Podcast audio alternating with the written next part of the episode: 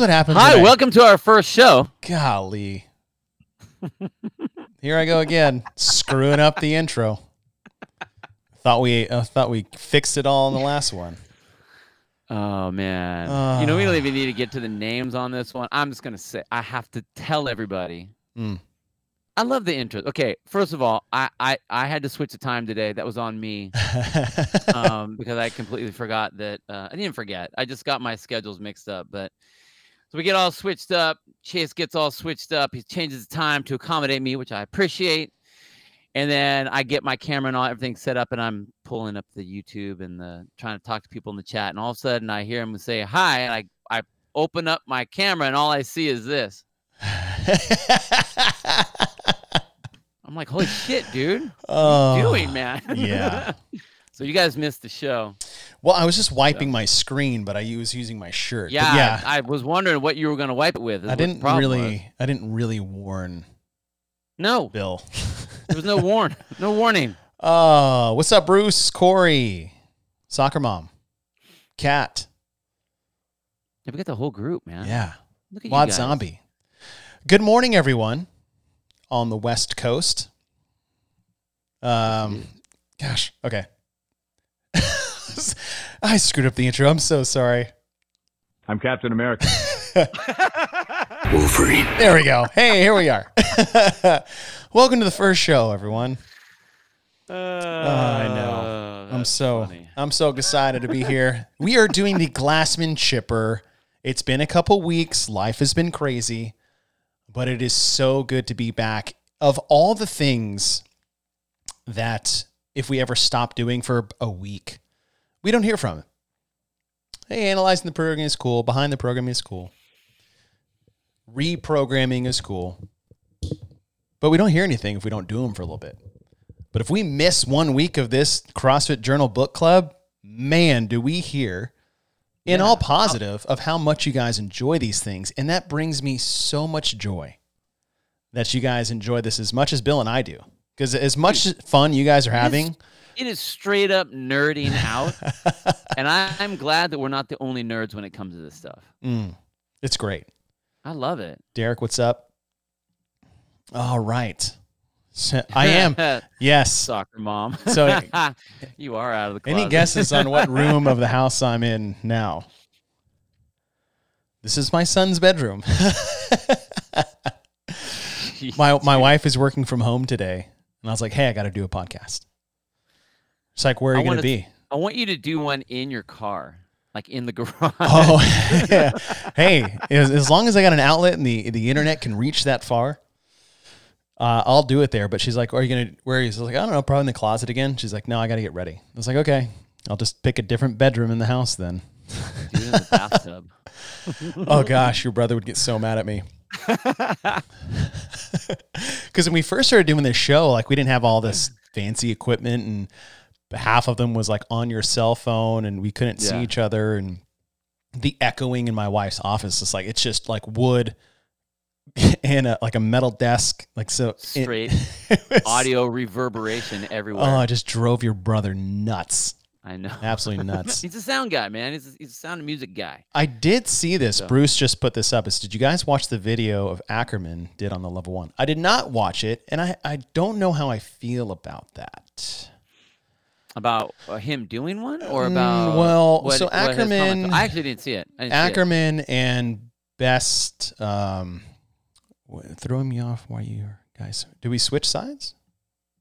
Is Oh. that better? Oh, Is um. I guess he. I haven't seen it yet, so I don't want to comment. Bruce, if you've seen it more, watched it all, correct me if I'm wrong, but I, I guess he went through the level one manual, um, on like a podcast. I, I don't know what it was. I saw him. Uh, I saw him post it, like him and um, uh, Fern or Fernandez. Um, I think it's two Jasons actually. Um, I just call him Fern. They do best hour of the day. Mhm. Have you heard of them? Oh yeah, yeah, yeah. And I saw their post and it has them going through the level one. And I I haven't seen it yet, so I can't really comment. But I, I was a little kind of like head cocked. I was like, that's really important stuff, and nothing in there isn't readily accessible through most of the CrossFit Journal articles. And but I was like, oh no, I guess anybody can. I I, I like it. Well, let's say that. I just don't know what he did. Um, because I mean, you can download the level one manual online right now. Yeah. Whoa, Heidi. Are you? Uh, are we gonna have to? Don't tell Savan. You're uh, cheating on him with two other dudes. but it's good to see you. we always What, see oh, you. in- I, I, I think the whole Jason thing. This is what my comment to that would be that if we had a little part in getting people talking about this stuff again, like you know, we started, we did the ring muscle up one, then all of a sudden, two weeks later, HQ puts out Oh, the yeah. article that we were talking about, or if other people are wanting to talk about the level one manual or what, whatever that stuff is. If there have been years where no one talked about this stuff, like it just Right. no one talked about it anymore. And so if we at all were the catalyst to get people More people. doing yeah. that and get people talking about the classic stuff, the virtuosity of the Mhm. the whys we do what we do, um, and the importance of those things, then cool, man. Like, all right, whatever you need to do, Mhm. I think it's great. whatever you need to do. the more information we can put out there because listen it's it's just like um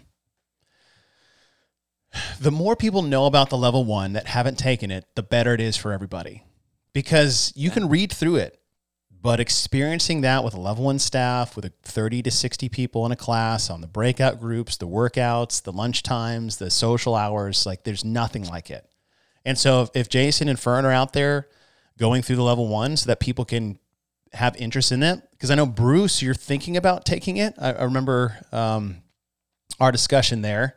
I think it's awesome, absolutely Bruce, awesome. Take it. Yeah, Just take it. yeah, everybody.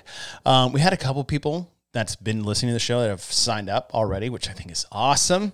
That is great. Uh, more people thinking about doing the level three, which is a big part of this. Is the level three is a lot of, you know, level one manual, level two manual, but a lot of CrossFit Journal, a lot of it, and especially the one we're going to go through today, which is the overhead lifts.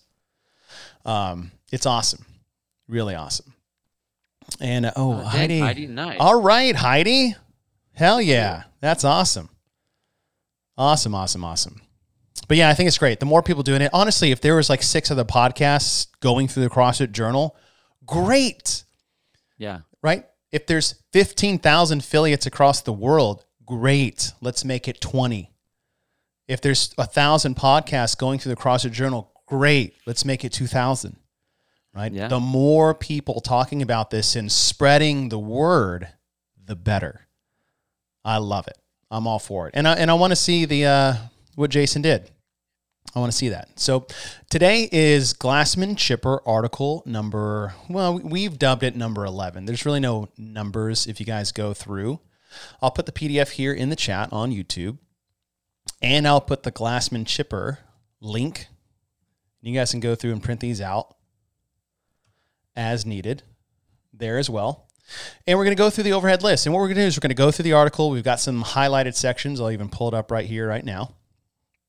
And as we go through this, yellow is important things. Reds are like uh, red flags or big key points to really look at. And blue are kind of those like main defining things. And when we look at the shoulder press, push press, push jerk, a lot of this is coming off the heels of our last article episode, which was on the muted hip. Right? The the fault in most shoulder overhead movements, the dynamic ones, push press and push jerk, Right. that detract from being efficient. What's up, Travis? Good afternoon. Travis.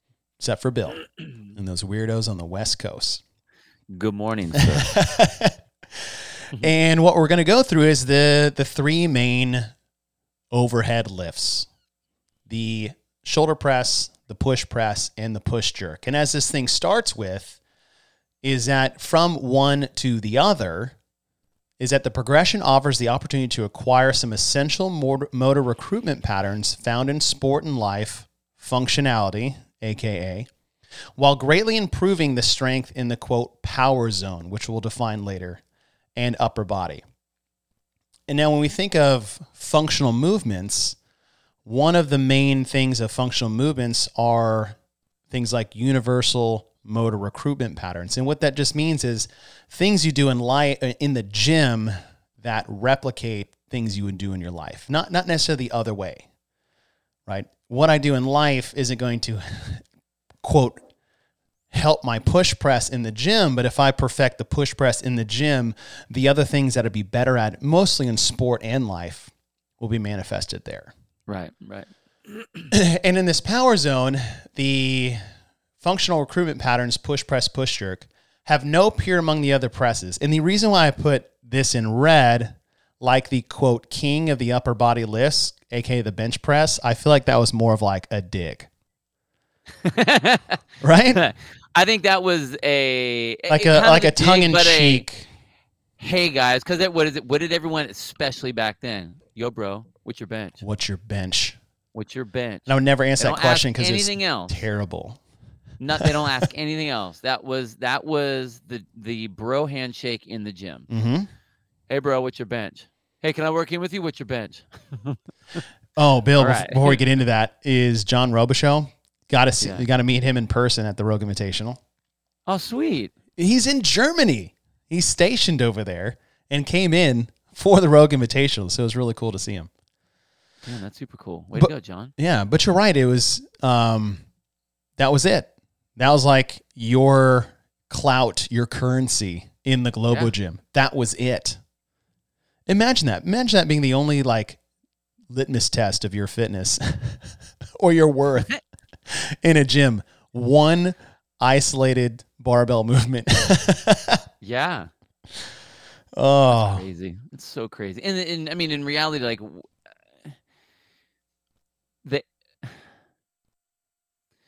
you can do so much with that particular angle. You can do so much weight with that that if you're talking about functionality, like when else do you need to be able to push 300 pounds off of you? Mm-hmm. You know what I mean? Like, well, if you ask Bruce Wayne. Oh, not not our Bruce. Well, not our Bruce. I mean the actual like from the Batman Begins movie. no, I get it. I get it. You know what I'm talking about? Like that that movement. It it has so many. You have chest, you have shoulder, you have triceps, you have so many things that are going into mm-hmm. that movement. So you can already virtually push yourself off the ground. But if you have to do anything overhead at all, Mm-hmm. Like the amount of weight that you're able to move drastically drops. Mm-hmm. So to even use that that as a lift as a as a litmus test, it's like okay, well you're just talking about like the big boys over here. Right. But you're not talking about functionality. If you're talking functionality, it's like, okay, but how much can you move overhead? Because that's, I mean, okay, if you get up off the ground, all I have to be able to do is get up off the ground. But what can I put over my head? Because if I can't get this box, this laundry detergent, this yeah, bat, dog dog a bag of food, uh, uh, a bag of dog food, my kid, whatever, up to the monkey bars, mm-hmm. then they're staying down at shoulder level, and that's it, you know. Right. So there's uh, I like that they. I don't want to say take a dig because I mean the I, I was I was part of that whole realm. Right. Know, with your bench, I, I I dig all that, but uh, it is a dig, and it definitely. I like that they go the direction of showing the importance of this because mm-hmm. it just gets left out.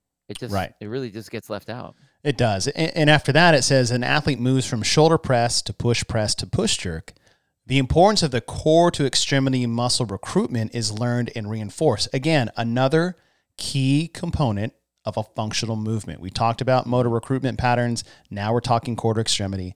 And core to extremity muscular recruitment is foundational to the effective and efficient performance of athletic movement, which we have been saying since starting these journal articles. And I, I just love how these things connect together mm-hmm. from one to yeah. the next, one to the next. It, it's, it really is super cool. And it, when we talked earlier about this power zone, right? This power zone for the upper body.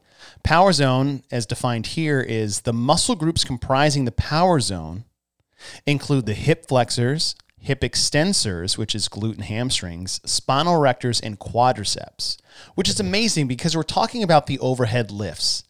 Yet we just listed listed the most important muscle groups as hips, glutes, back, and quads. Right. And I think that is a common misconception is anytime you put something in a in a new athlete's hand is that they automatically assume it's only the arms that are going to do the work. Yes, in a shoulder press to an extent. Yes, with a bench press. But when you talk about push press and push jerk exclusively, the more musculature that is needed to be successful in here, as well as the technique you need to do those movements correctly. And it's always fun to teach that in the gym because it's like, okay, stop using your arms so much, even though I know we're using our arms to do this. And as I work our way down, it says the push, press, and jerk train for and develop power and speed. Power and speed being those two middle part parts of our 10 general physical skills. It's the bridge between physical adaptation and neurological adaptation, that balance between training and practice, the middle two that require both. The biggest bang for your buck for athletic development come from power and speed. And it even says here is power and speed are king in sport performance. And that the push, press, and jerk are performed explosively, and that is the hallmark of speed and power training. It's not just an overhead lift. yeah. It seems so short, shouldered overhead. What's the big deal? But what I think is great is that instead of being like, oh, we have to do all these things to develop this explosiveness and power and speed, is like, yeah, guess what? Just doing a bunch of push press training or push jerk training in your programming on a weekly basis, not a daily basis, once a week, yeah. can have so much development for your athletic side. And we don't even have to do sports specific training.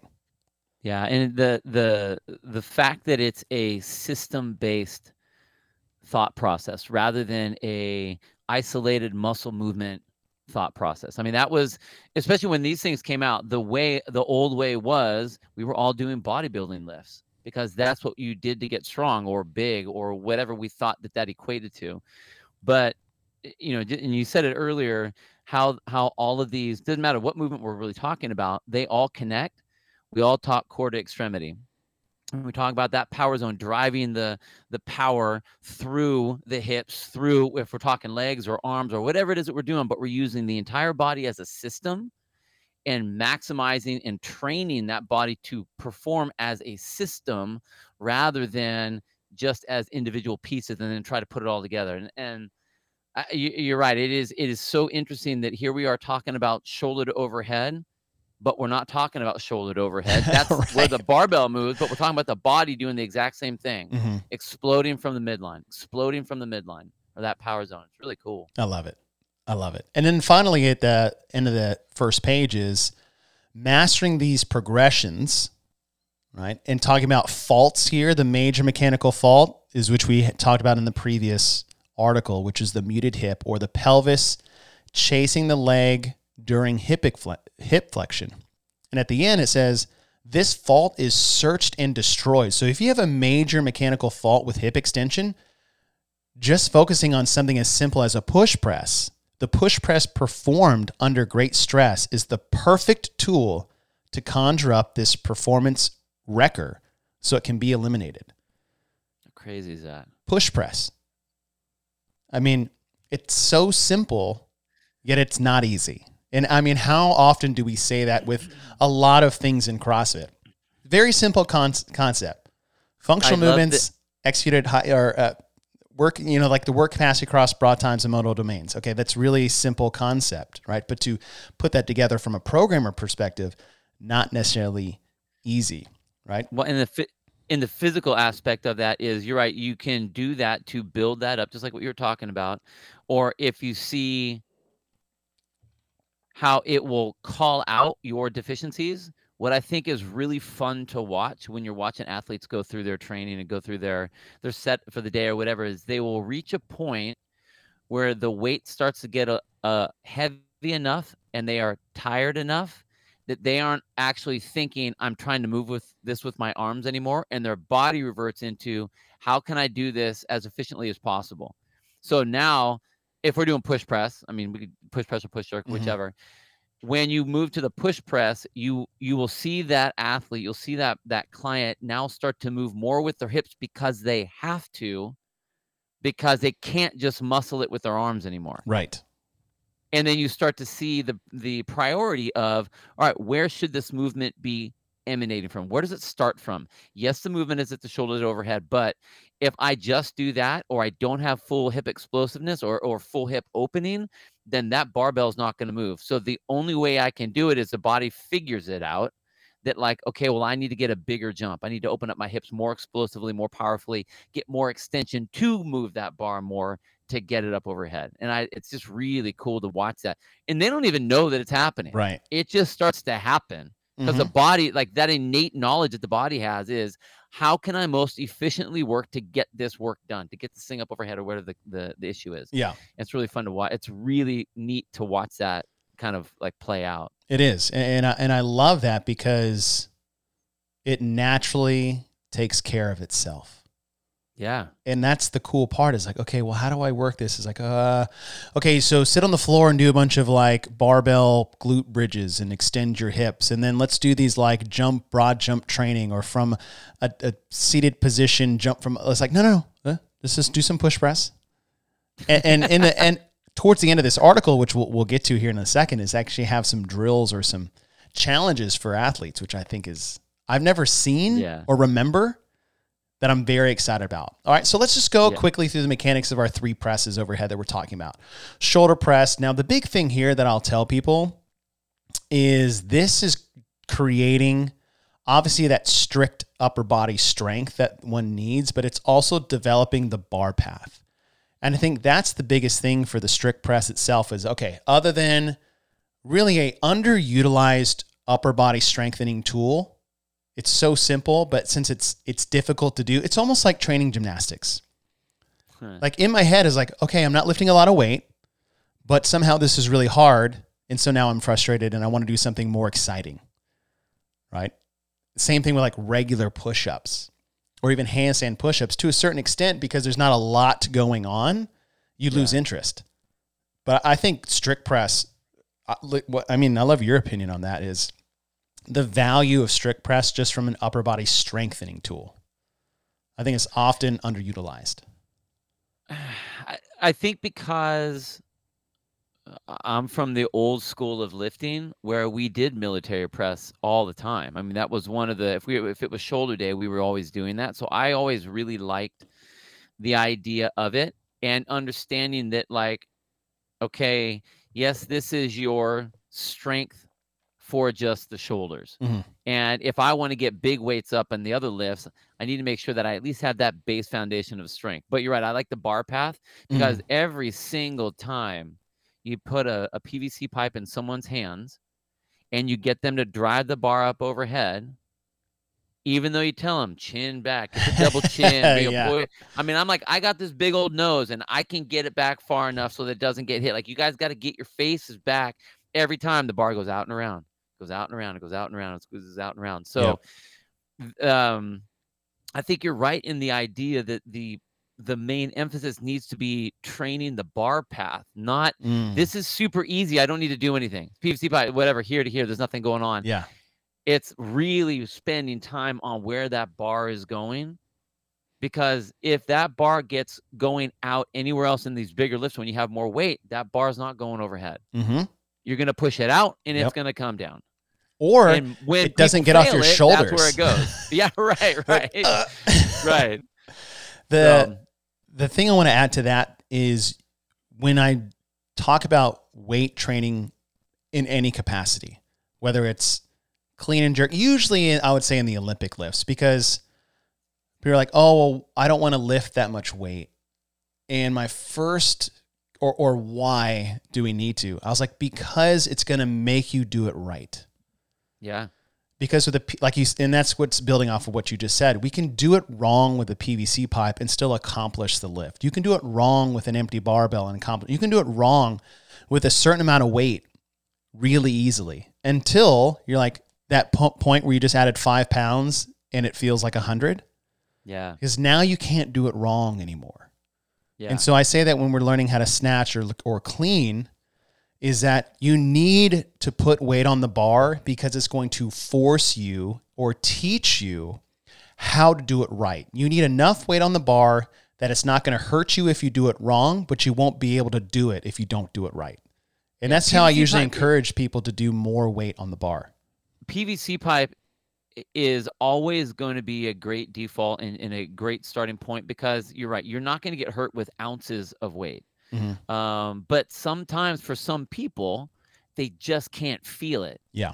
It's like it's like trying to. It's almost like trying to teach double unders with without any jump rope at all. I like that. It's like, okay, you're jumping and your hands are moving, you got the Yeah. wrist going and they're in the right place and your elbows are I mean, all of the things, but it's not the movement. And so you really have to have to feel what that is. And, and you're right, you need just a just enough weight for that person for them to feel what the movement is. But Mhm. you know, going back to what you said, I I I I'm even now as we're going over this thinking how important the bar path is with the strict press. Like it doesn't even matter that you're talking strict press. Yep. Like it's it. almost I think it's almost a better idea to put someone right up against a uh, like a rack. Mm, and yeah, have the them old. drag that so that they know exactly where that bar is supposed to go.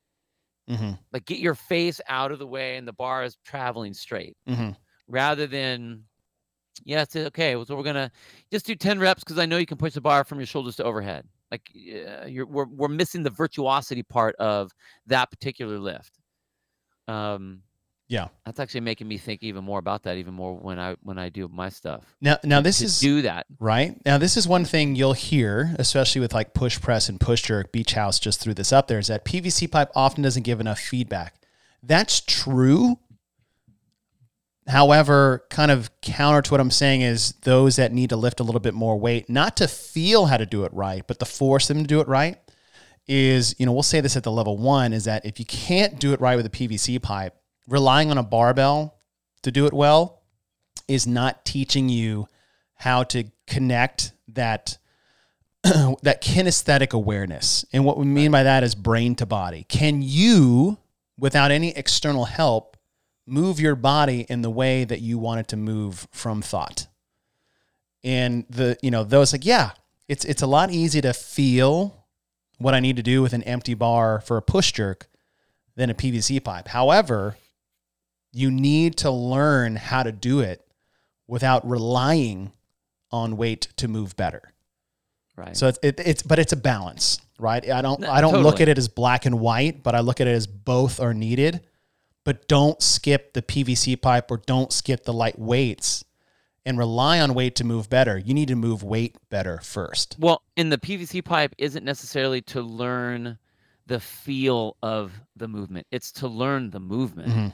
Like Right. it's bar path. It's where is your body going? It's allowing you to not have to not fatigue out while you're sitting there in that dip position, trying to make sure that your shoulder blades are over your butt and that you're straight up and down, your torso straight up and down. All of those things, not getting extra fatigued for no reason. It's not about the movement there, or it's not about the actual lift.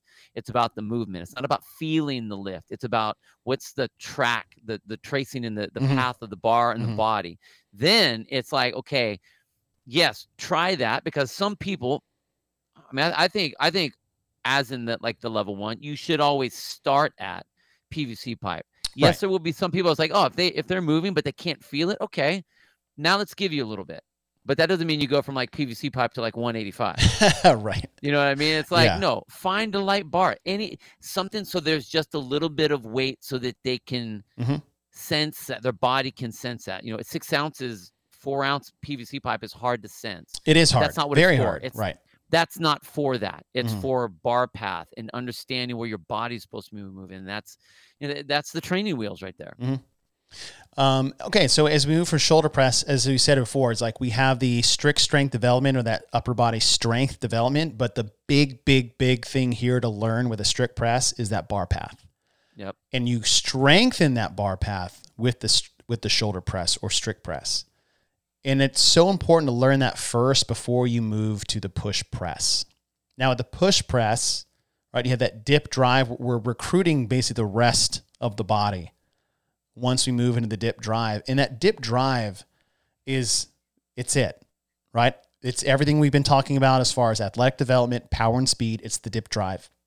And the reason why we look at that more is because you have to have perfect a timing and positioning to maximize your strength and power with the speed through the drive phase of the dip, not the dip phase.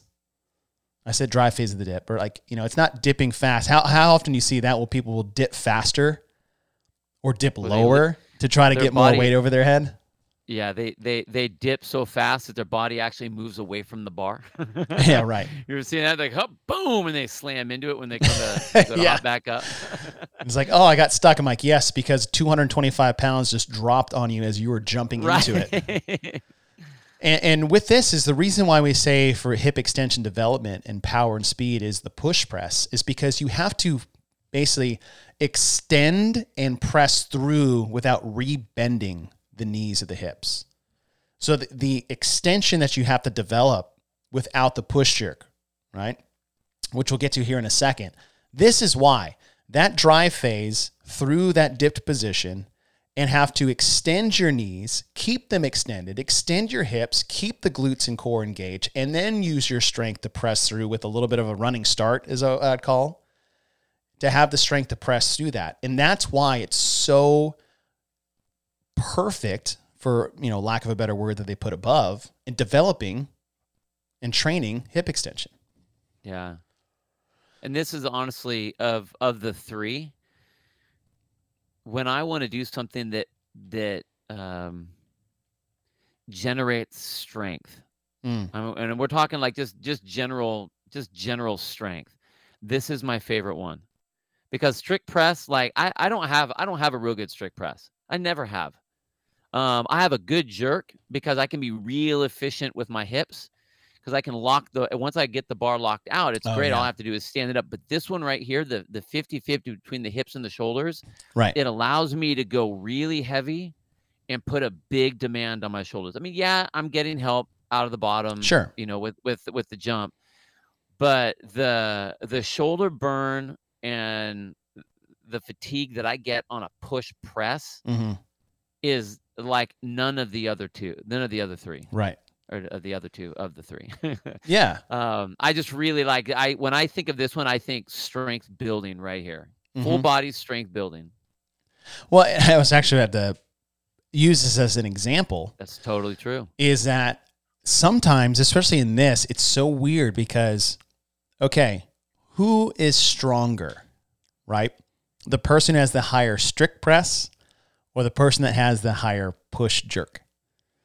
It's like, okay, Yeah. if I just looked at, you know, it's like, okay, how do you answer that question? It's like, because I have, you know, I have a 200 plus strict press Crazy. right? So I am physically stronger than say Justin Medeiros. stronger. Yeah, right? yeah.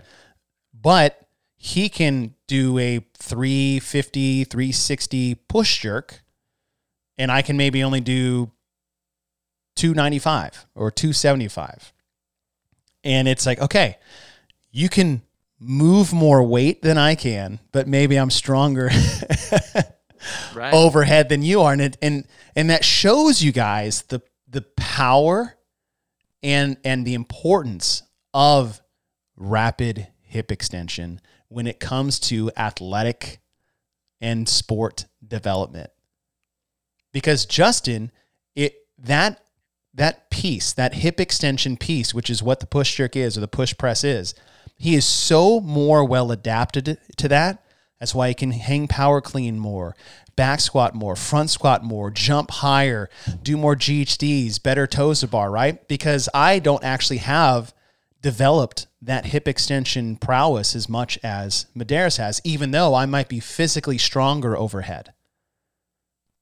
yeah. And that Well, and, I that's the that- I point, think right? That's the that's like saying a you know uh how athletic is a power lifter. A power lifter is a strong athlete, the strongest of strong that are out there.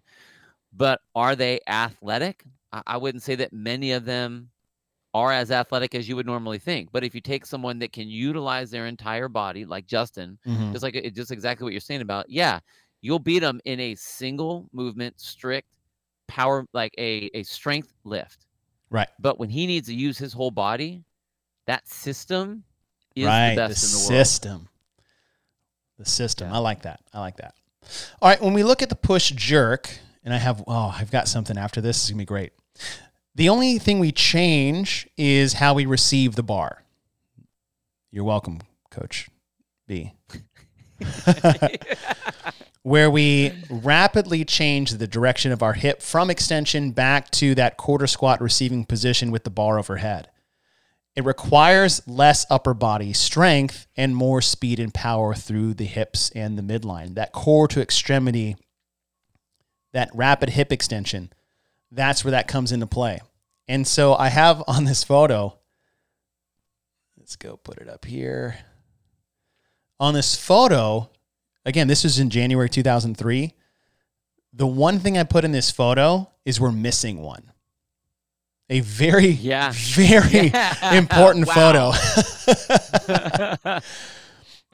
and what we should have is something in between these two, right? You have the standing tall phase, the dip phase, and the receiving phase under the bar. We need an extension drive through, right? That push to the balls of your feet, full extension as the bar is about face level, right? We want more something like that, the hips take over that here. first that first slide and move it on over. Right.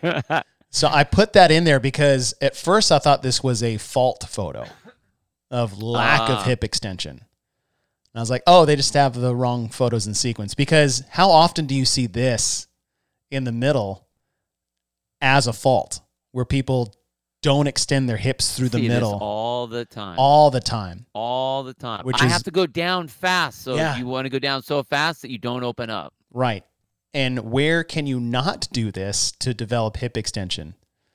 The push press, right? They will Right. always come back to the push press. Push jerk is cool. It's sexy. It's flashy. I'm up and under and I'm catching it and I feel more athletic. But if you want to develop that athleticism, that speed and power, the push press is like it's all coming back to the push press Yep. right? And so I would say it's perfectly in the middle of the two things that we're trying to do. We're trying to be fast, we're trying to be strong, and the only way you can be good at both is to develop that little guy in the middle, which is the push press. Yeah. The role, oh, I love this one. The role of the abs in the overhead lifts. I put athletically in blue. in blue, athletically, not fitnessly, right? Are CrossFitters the greatest athletes in the world? No, not on average. But if we talk about athletics in general, athletically, the abdominal's primary role is midline stabilization, not trunk flexion. How often do we hear, are we going to do abs today ah, guess- after the workout's over? And I just want to claw my eyes out. It's like, you've hmm. been doing abs this entire time. right. right? And the abdominals, and what we say by midline stabilization is what you never want to happen while you move athletically ever is your spine to be moving while you're doing it. And the only way you can be better at that, right, the core to extremity, is to have a stronger midline so that your spine doesn't move while or, or flexing and extending while you're doing particular movements. And you strengthen your abs, or we'll say core or midline, is both front and back as well. Yep. Which it's your natural belt. It's your natural Yes. belt. And it says here is the heavier the load, the more critical the abs roll become.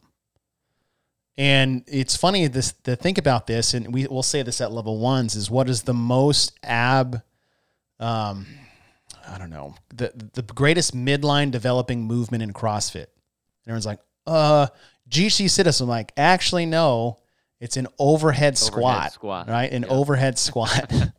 Like that makes no sense. And I'm like, yes, well, the, the amount of abdominal and core stability you need to be in an overhead squat, especially for high volume or heavy reps, is beyond any other movement we have.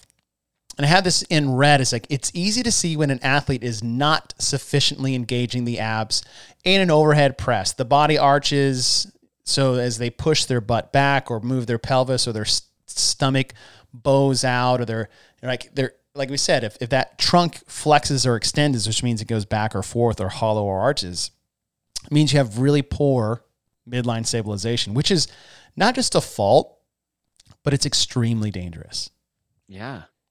Especially yeah, under heavy load. hanging out on the weirdest joints when you when your midline just dumps out and doesn't work and Mhm. doesn't doesn't turned on you your body will start to find these weird uh joint lock positions where it just tries to stack on whatever it can do so that things stop moving Mhm. and it is such a dangerous position Very.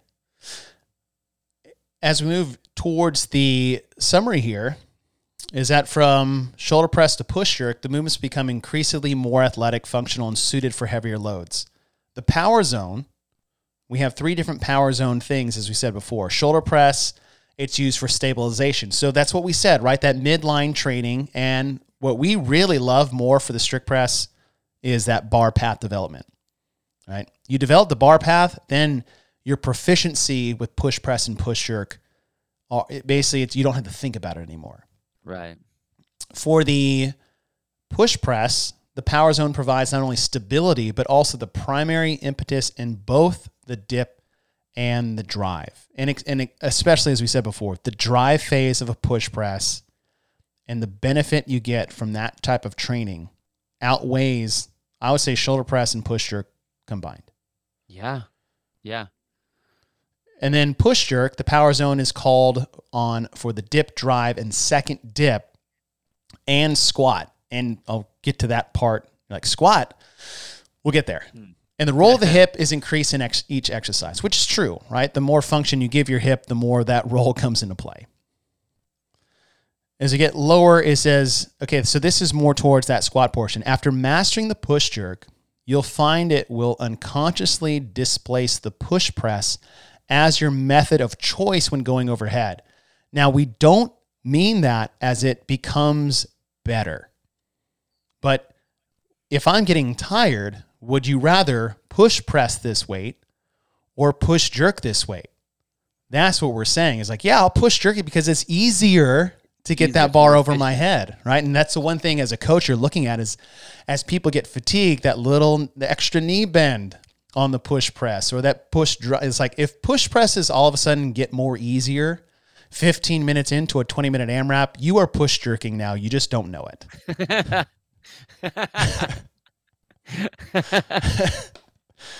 And that's usually like I'll tell them before the class, like if I yell your name and say hips, stop push jerking, right or yell you to yell at you to stand up.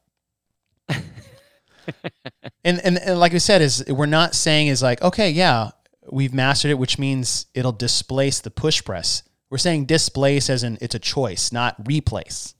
There's no replacing the push press as far as developing your power and speed with hip extension yeah on the back part is the second dip on the push jerk will become lower and lower as you master the technique and increase the load. Why? Because if you don't have to receive the bar higher in the dip, you can actually put more weight over your head. And when you get a lot of novice athletes, they'll do like that push jerk and like locked knee landing. it's Yeah. like, oh my gosh, like ow Ow, exactly. And then it says as you get heavier, the upper body cannot contribute but a fraction to the movement. And that just means like once you start getting 315 on your shoulders, you know, your upper body isn't doing a lot here other than putting the bar where it needs to go. And Yeah. I put this in red right here at the bottom. It says at which point, and they wrote the catch how dare they and I put receiving position. This is the first time I've like edited any words. I'm sorry, Greg. I'm sure I'm sure you understand now. To be fair, this was written 20 years ago. yep. Yep. And at the end here is that okay, the upper body cannot contribute but a fraction of the movement, at which point the receiving position becomes very low and increasing the amount of the lift is accomplished by the overhead squat. Like what does that mean? How do we how do we go from push jerks to overhead squats? Because you'll see it in the Olympics and it's called a squat jerk. Is that the only way they can get this weight up is to actually go all the way Lower. under. Yeah, you can't push the weight up. You can't jump or push the weight up any higher. The only option you have is it with that explosive hip, the bar is floating for that millisecond in the air. You are driving yourself down as low as you can to where you get your arms locked out. Because otherwise, if your arms aren't locked, you're not getting that weight. No. That just means you got to go down really low. And that's, I think it's it's actually kind of crazy how they've gone from a split jerk um, to we're seeing a lot of people doing that push jerk now, Mm-hmm. where they're so. I mean, the shoulder flexibility and stability is so powerful.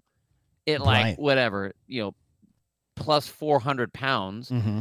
and everyone's dropping into a close grip overhead squat, Which is standing insane. it up. It's nuts, man. It's so crazy. Yeah. But it's pretty cool because, okay, we've gone from the overhead lifts, we know about rapid hip extension, and now all of a sudden we bring in midline stability at its maximum when you think overhead Yeah. squat, like we just said earlier, which I love that they put here. Yeah. But at the same time, the the functional flexibility you need in everything, every part of your body to do a narrow grip overhead squat while dropping under a couple hundred pounds in less than a second. yeah. Hips, shoulders, knees, ankles, everything. Everything. You can't fake an overhead squat. Just can't do it. can't you can't fake a close grip overhead squat at all. Right. All right, let me get to this last page. I always end up screwing this part up. Mm-hmm. Under. There we go. All right, common push press press flaws. We come back to the push press. On both the push press and the jerk, are critical to the entire movement. And this is what we said earlier is often not dipping in the right way. So if you look at the photos where that's that muted hip, right? There's no flexion in the hip on that second photo. Pelvis chasing the femurs. The stomach is held very tightly, and the resultant turn from the dip and drive, right? When we talk about what to fix, and this is another thing that people don't understand the drive phase of the dip needs to be sudden, explosive, and I love this word at the end because it really gets the point across is violent.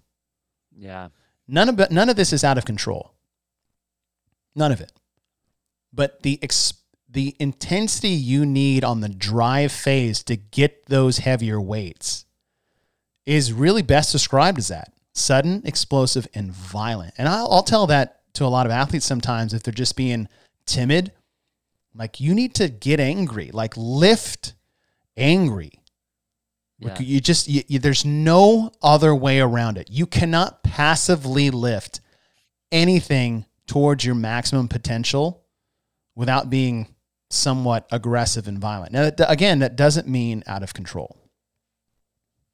I think I think it for some, I think the word might be more like um like with intention Mm-hmm. Because like Yeah. everyone understands explosive. It's like, oh, okay, I'm jumping, but not to the point of like, what's the purpose of this explosiveness that I'm doing? Mhm. Like, what am I trying to do? Well, you need to get that weight off of you Yeah. and moving. And if you don't do it with some massive intention, violent, whatever, like with a- you know, like, like I think it's very like when they're saying violent, it's like you said, not out of control, but very focused. Mm-hmm. You know, lifting anger, that like, that's a focused deal. I'm pissed at this weight. I'm pissed at that person. I'm pissed at whatever to get that laser focus of this object to move. And so that intention, very intentional explosiveness, um, is important.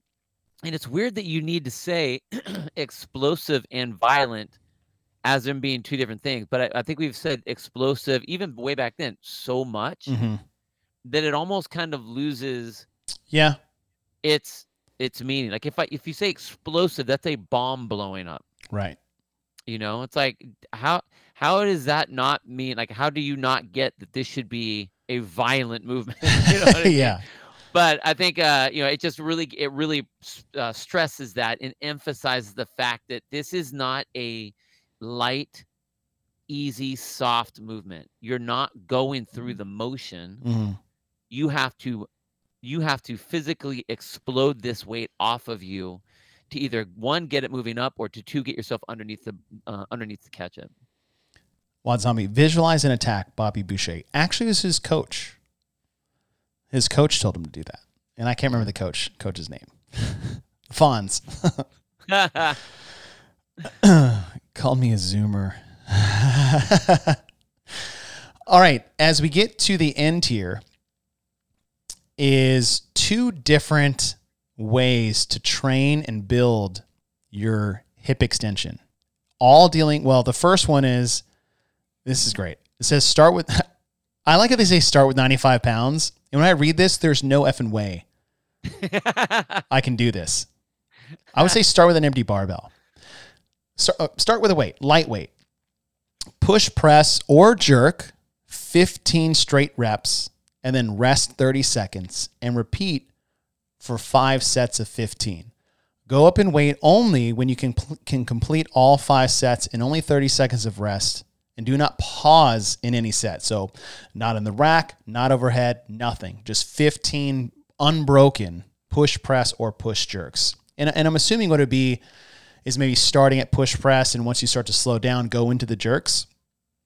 But 15 reps with a 30 second break for five sets, I don't think I can do that with 95 pounds right now. That's 75 reps, dude. Yes. In a matter of if you put 30 and 30, I mean, that could be five minutes, Five, five, right? five minutes. Which is insane. Oh, yes. Coach Yeah. Klein. Thank you, Corey. Coach Klein. Visualize, visualize an attack. Now, the second one is pretty cool too. Is rep one shoulder press, rep two push press, rep three push jerk, and repeat until shoulder shoulder press is impossible, and then keep going between push press and push jerk until it says until push press and push jerk is impossible. Then five more reps. Okay, so basically go strict press, push press, push jerk, and you just cycle through that complex until you can't strict press anymore. And so then you just go push, press, push jerk. And you do that until you can't push press anymore and then get five more reps at push jerk. That is awesome. That's a pretty cool one. That is a really cool one. We had one that we would do. We can only do four sets of it because your shoulders are so blown. Um, but you you max out your shoulder press, you max out your uh, push press, and then you max out your push jerk. But you can never drop the bar. You can rest it in the rack. You can rest it overhead. But you Oh, yeah, yeah, yeah. Okay. So now to do it correctly, the right way to get you in the right ballpark, you have to warm up to where you're not able to get any more Mhm. than four or five of the strict press Okay. on the first round. Because if you are able to do more than that, then you are doing so many push press yeah. That, Oh, like- I like, that. like that. your push jerk you're just you're just completely fatigued so you're not like you get the elbow buckle and all that kind of stuff Mhm. at that point but if you get if you're like if you're like around two to three strict press then it works out really well because then you'll get you'll get and it's almost like what they said in the um, in the article that there's about a 30% increase in weight and or reps as you go from one to the next to the next Mhm. and so you almost see that you'll get like I like that. you know two to three then all of a sudden you'll get um like around nine and Mm. then you can somehow finagle your way um with the next jump it's really cool but you like at the end of it you have no shoulders left at all I love that. it's really fun I haven't done that with weight. God, these guys in the comments, you you do one water boy quote and they all I come know. back. Although Stefan's, this is actually my favorite quote. And I like Vicki and she likes me back. she showed me her boobies and I like them too. and i like them too Oh, what I what I've done is I'll do it with an empty bar, and so we'll say, get to hundred as fast as you can. Well, not as fast as you can, but it's empty bar, max out strict press until you can't do any more, and so now you have to push press, yeah and then you're but you're right, you're doing it a lot, yeah but push press until you can't lock it out anymore, and now you have to drop underneath it to receive that bar and then stand up. Dude, how many reps is that with the bar It's a lot, and that's why we only do one. holy shit That's why I only do one. But it, part of that too is it's it it gets people like you said to the point of failure with one movement. But if you have proficiency in the next one, right? If your your hip extension is good for push press, you can do another 50 more after you totally Yeah. fail on a strict press, right right? And then once you can't finish that lockout overhead, guess what? You don't have to anymore. You drop underneath and then you stand up for the push jerks. It's a it's a good little training thing. Although I, I like yours. I like yours. That's good. Stefan put this out here while we are talking about these two try thises above. Is a mm-hmm. 2023 CrossFit Games event. Ooh. Yeah. And so, gosh, what could you do? What could you? I would say, for simplicity's sake, which one would you pick between these Of two? these of these two? yeah. I kind of like the second one because you start to see people's like tactics. But is that it's just is the second one just a one off? Yeah. The the first one would almost have to be a like a last man standing. Like Yeah. everyone's out on the floor. Everyone starts off with 95 pounds, 65 pounds, and they go through their 15, 30 seconds rest, 15, 30 seconds. And then you see people dropping as they kind of get going. And whatever you do, you have a one minute break in between You'd almost have to do an EMOM. increase the weight. Um, I, I mean, because like if you started those guys, Mhm. If you start high end athletes at 95 and 65, like they could do more than that. Right. So it would be like, okay, so you give, so they're going 75 reps, a minute rest, 75 reps, a minute rest, Oh. 75 reps, a minute, and you just, you increase it, you know, 95, maybe, maybe go 95, 135, 185, or maybe you don't even have to do that. Maybe you go 95, 115, 135. I mean, the reps, the, the volume with that, that would be That would be- gnarly. Maybe maybe Holy the second one. maybe the but it would be one. fun to watch that deterioration though you know what i mean Mhm. Now, granted that would be one of those events that okay the people that win they're gonna feel that way more in the Yeah. competition over That- and that's what I'm kind of saying. Okay, how about but this? it could be really good for like the open oh yeah, because then you God, have a that'd be a nightmare to judge though. Yeah, Yeah, you can They're get you can fucking get it. nightmare It's to it's judge. ten percent. It's ten percent. Which, by the way, There you we need to talk about the uh, power ranking sometime. That Oh, we stuff need to all talk came about out. that. yeah We weren't terribly far off, though. I will say that. Of what Yeah. I thought it could have been, I am happy with what I thought might have. Come, but we'll we'll save that. Okay, so so let's look at the second one. It's the shoulder press, one rep, push press, one rep, push jerk. So call that a complex. right what if you set the weight and you got a point for every complex you finished? So, for example, if you finish the three part complex, you got three points every time you finished it. And then once you had to result to push, press, push jerk, you got two points for every time you finish the complex. And if you were just result uh, like bogged down with push jerks, you got one. And then the most points wins the event. And just make it all shoot, make I- it 115. I, I, I like that idea. I think you'd have to make the full complex. I think it'd have to be like six, three, and one. And the reason I say that is because if I deep, if I if I'm straining to get that strict press, Mm, okay. I can save a shit ton of energy just by doing the push jerk. hmm And so yes, it would take me more to do it, but now if it's only a two point difference, it's not enough. Like I, you need to be able to reward the people that are able to go all the way through that, so they don't just like jump right away to the the easy, most efficient movement, and getting one at a time and hanging in there because they'll be able to hang in there a lot longer. hmm If you do a strict press, that is going to suck the tank dry, and force the other issues way more than a uh, uh, uh, a jerk would do. Yeah. But I like that. I like the No, it. I, I like that one. call. Six three one. Yeah. Yeah. Yeah, I like that because you're you're right. A, a strict press under fatigue is is way more valuable. It's like um, it's like that Wodapalooza qualifier where you actually got more benefit doing the lighter weights and zero for the heavier ones. Exactly. So you put an emphasis on the importance of having that big complex six three one. Yeah. Uh, love it. Or one point, half point, quarter of a point, whatever. It's the same thing. I like that. I think that would be cool because then it's just a one off. Yeah. And then maybe you, you see like uh, they could do this, but you can see everyone has like a digital scoreboard and you see how many points they've got. It's like on the the jumbotron and everybody's out there, right? Everyone has to be out there for this. You can't go in heats. It's it's unfair.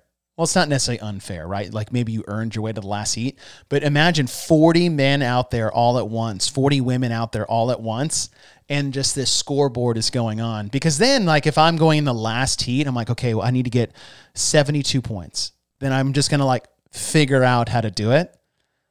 But if you have no idea what anybody has, yeah, and you're just like, I got to get this one strict press. yeah, totally. right? And it's like, you know what? Actually, if you didn't go to failure on that one strict press and just did four more of the push press push strokes, you would have won. But figure it out. I think that would be awesome. That, would be a that would be a cool one. That would be cool, and especially if everybody could see who's like like the um like the SkiErg event Yeah. that we had. Like we could see what people were getting Yeah. live. That was fun. They, every time they get every time they get their points, their little thing would move out to whatever. yeah, like a little boat race. You could see all the little boats moving. That, that would be so cool. That would be really cool. Okay, I think yeah. Number two, good fun event test. Number one, great training. Great training. Great training. In fact, Yeah. I'm gonna I'm gonna put this in our next training cycle. This would actually be a great like uh, you know, oh, we tested our one rep max. Max is especially when you think about like a strict press, it's so hit and miss. Like the stars just need to align just to prove that you got stronger. I hate it. Like, oh, I didn't get any better. I'm like, yes, you did. Like, there's no way you didn't get better in 12 weeks. Y- Right, Your max right. didn't go up because you went one inch out that you've never done before. Whatever, you know? But uh, yeah, that'd be cool. All right. Yeah. okay. It was uh whose idea was this? Stefan's? Last man standing? Is Mm. it? Uh, Yep. Yeah, I think it was him. Okay. Stefan. I like Winner. that. Good call. Winner. Winner. Winner, winner, winner. And yes, the uh, Hall of Fame is going to be a great idea. One day. If, if you want to make it fun, if you want to do it right, I think when Bill and I were talking with Sean about this was the, for the 20 year anniversary of the CrossFit Games so they can do it right. They can collect Yeah. all the memorabilia. They can build out the the traveling tent with all this. Um, if you guys don't know what we're talking about, go to Talking Elite Fitness. They had a Hall of Fame episode with me, Bill, and Sean. What, tell me, was that? I think he was on his honeymoon when that was going on. yeah. Yeah. We talked about a CrossFit Games Hall of Fame. That was good. All right, team. Welcome back, everyone. I'm so glad we got to do this. Thank y'all for hanging out. This is awesome. Yeah. That was good. Yeah. Okay. I'm gonna. So they did this. Can't. Uh, I saw that. I've never seen anyone get so much like social media airtime on a candy apple. Hey, for the record, all y'all shitting on Tommy, you're fucking wrong. That is the best candy in that whole game. I am. I stand next to you, Tommy. I stand next to you, bro. I don't care what all you people say. How dare you knock the caramel apple pop? I thought that was the best pick of the whole draft. How is that a number five? My wife, my wife was looking at it with me because I was looking at everybody's picks, and I thought were, all the picks were terrible, except Tommy's fifth round pick. and Sean is just Uh. showing his age with every single one of these like podium picks. He's like music choices. I was like, damn, bro. I know how old you are and what the pigment of your skin is based off all of your music choices. Or like the old man skills or like what type of like skills you would have. I'm like, you guys are all pigeonholing yourselves in these perfect stereotypes. So funny. like, I'm surprised Sean didn't pick like malt balls. Whoppers. Yeah, whoppers. I was like, what? Werther's originals. Yeah, it's like, let me guess, you like those powdery black licorice that comes in the metal tins too. Almond rokas. Basically, any candy that was developed during the Great Depression is what Sean Woodland picked for the candy episode. Uh, I cannot believe you guys are shitting on Tommy's. Oh, Apple. I, I don't get it. Remember sugar daddies? Sugar babies? sugar babies. Gosh. Hey, what would you like stuck in your teeth for the next three and a half weeks? I'll take a sugar baby, please. I'll take I'll take dots and Jujyfruits. They had a like Jolly Ranch. Uh, yeah, I know. I would have picked dots for you. Say juicy Yep. fruits, Yeah. like the gum. They're the same idea. They're just like a harder chew. huh. So they really get. If you want to lose your uh, your fillings, go for those ones. The- uh, well, Laffy Taffy. No, if- it is if- Jolly Ranchers that'll rip your if- fillings out. If you really no, those don't even hold jujubes. Ju- oh yes, you're right. Those things will just they'll pull your tooth right out of your gums. it'll it'll you'll chew in, it'll lock on, and just you'll hear this, and just like your tooth popping out. Man, what would I put in my top five? I would put in the caramel apple pop. You guys can just sit on it for that one. I don't care. Uh, Jolly Ranchers. God, what did I used to love? Shock tarts. It's like a sweet Oh. tart, but it was like sour and chewy. Sweet tarts are good. What about bottle caps? Eh. It's too chalky. Fun dip. Fun dip. Yes, I thought about that one too. Fun dip just reminds me of summer Swimming. league swimming. Yes, and like every eight to twelve year old's mouth is blue or green, Yep. That that or and just those little. Remember sticks. Jello. Oh god, that was like basically like a children's version of cocaine. It's like, or no, it was. Uh, you know what the cocaine really was was the uh, Pixy Stix.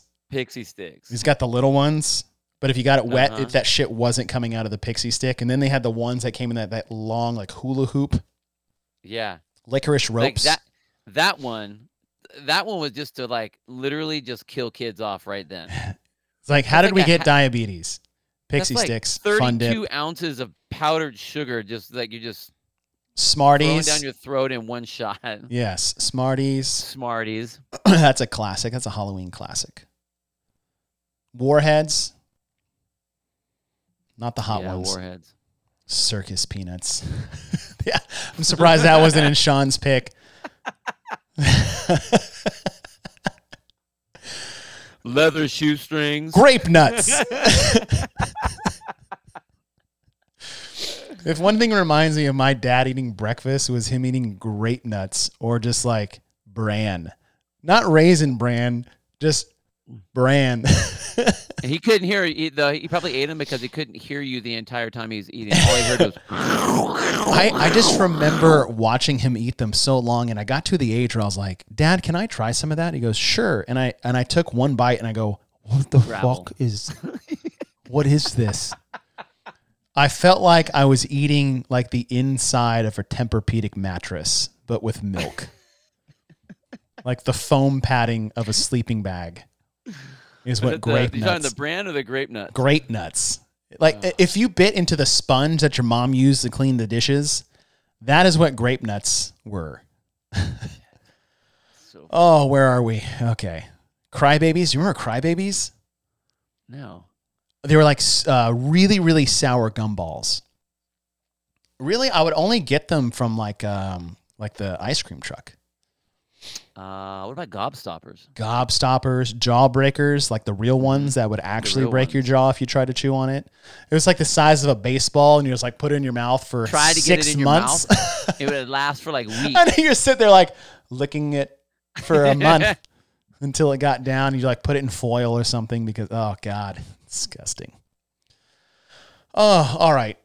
That was funny. That was fun. All right, guys. Thanks so much for joining us. We appreciate you guys uh, being patient with the book club. It is back. We can't wait to do it again. Oh, what is next on the docket? We have, holy shit. It is called An Interview with Coach Greg Glassman. Ooh. That is the next article. Let me put it up here for everyone.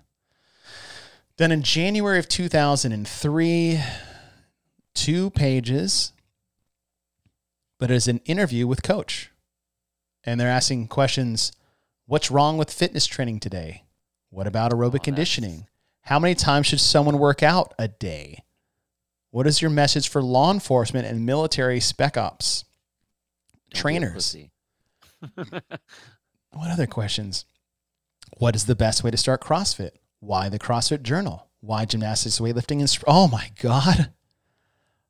Dude, are we just gonna give like Oh. uh, the CrossFit uh, the CrossFit book all kinds of like stuff to put on for their next uh, Yeah, on the social? I mean, they've been putting up all those videos of Greg. I know that's been cool. That's gonna be all of these questions. Maybe we get Greg on the show. Yeah, right. Ooh, atomic fireballs. Oh, Bill, your girlfriend is disgusting. Mexican candy. Chiclets. Mexican candy. Is that the one where like it's like this little pop you take off and it's just like this red, like Mexican spice mix chewy thing? Dude, I don't even know what you're talking about. Wow. like Lucas. You remember Lucas? Is like that salty lime stuff. That was the cocaine when I was in middle school or like elementary school. We would take Lucas and just like lick it off your hands. Is that like oh, paprika and like chili dust? that's on, one of them. like, They uh, have that one. They have like the the spiced one, but they also have like just a salty one. This is yeah. Talk to your girl. oh. All right. Thank you guys for joining us. now that we've completely got off the rails at the end, but that was super fun. We'll see you guys. Yes, that's it. Tangent. Yeah, the lemon lime salt. Disgusting. I know I'm trying to sign off four times. I'm just going to hit the button. Okay, bye. Have a great weekend, everyone.